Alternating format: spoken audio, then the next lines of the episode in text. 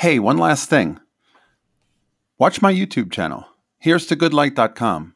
And I put out a weekly YouTube of inspiring photo talks, and I think you'll enjoy it. So take a look.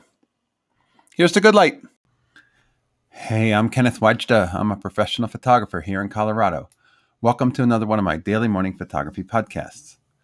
So today, I want to talk about the street photography workshop I just taught in Denver over the weekend. And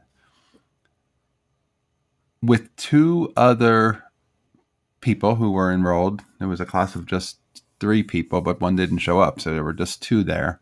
And we looked at the history of street photography on in pictures on a slideshow, and then we went out and did our own street photography across Colfax and Broadway and the 16th Street Mall. And everybody said that they learned so much, but what mostly it was about was just they got to do it and they hadn't really pursued it before and gotten out and done it. And by me being there, it made them go do it. And I said, There is one thing I can suggest go out every day for 15 minutes or 30 minutes or some short time. It doesn't have to be a lot, it has to be a little bit and consistently. And you have no idea what you're going to find. We found between us 40 or 50 photographs that would be considered good street photos and one or two that might even be in a gallery if you were doing your selects. And the goal is again to make art by showing up. I can't impress upon any artist how much it matters if you write every day, even just for a little bit.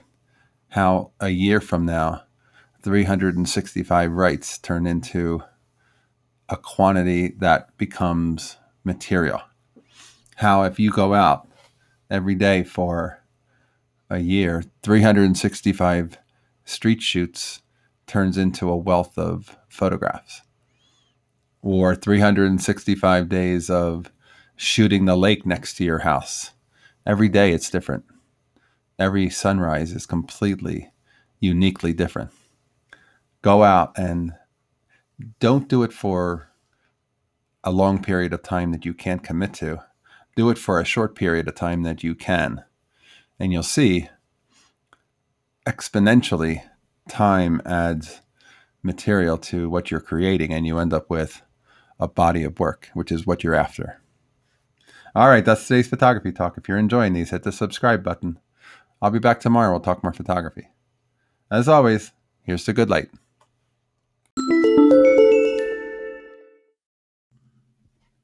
Just one quick reminder that we need photographers to contribute to the Wise Photo Project, and we need photographers from around the world. So if you are one, please join us.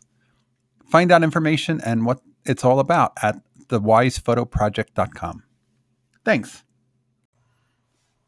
Hey, before we get started, I just wanted to make a note that if you or you know somebody who has a large camera collection or even just a few cameras that have been given to them or passed down in their mm-hmm. family and they're looking to sell them, it would be possible for me to go check them out and bring batteries and test them and let them know what they have.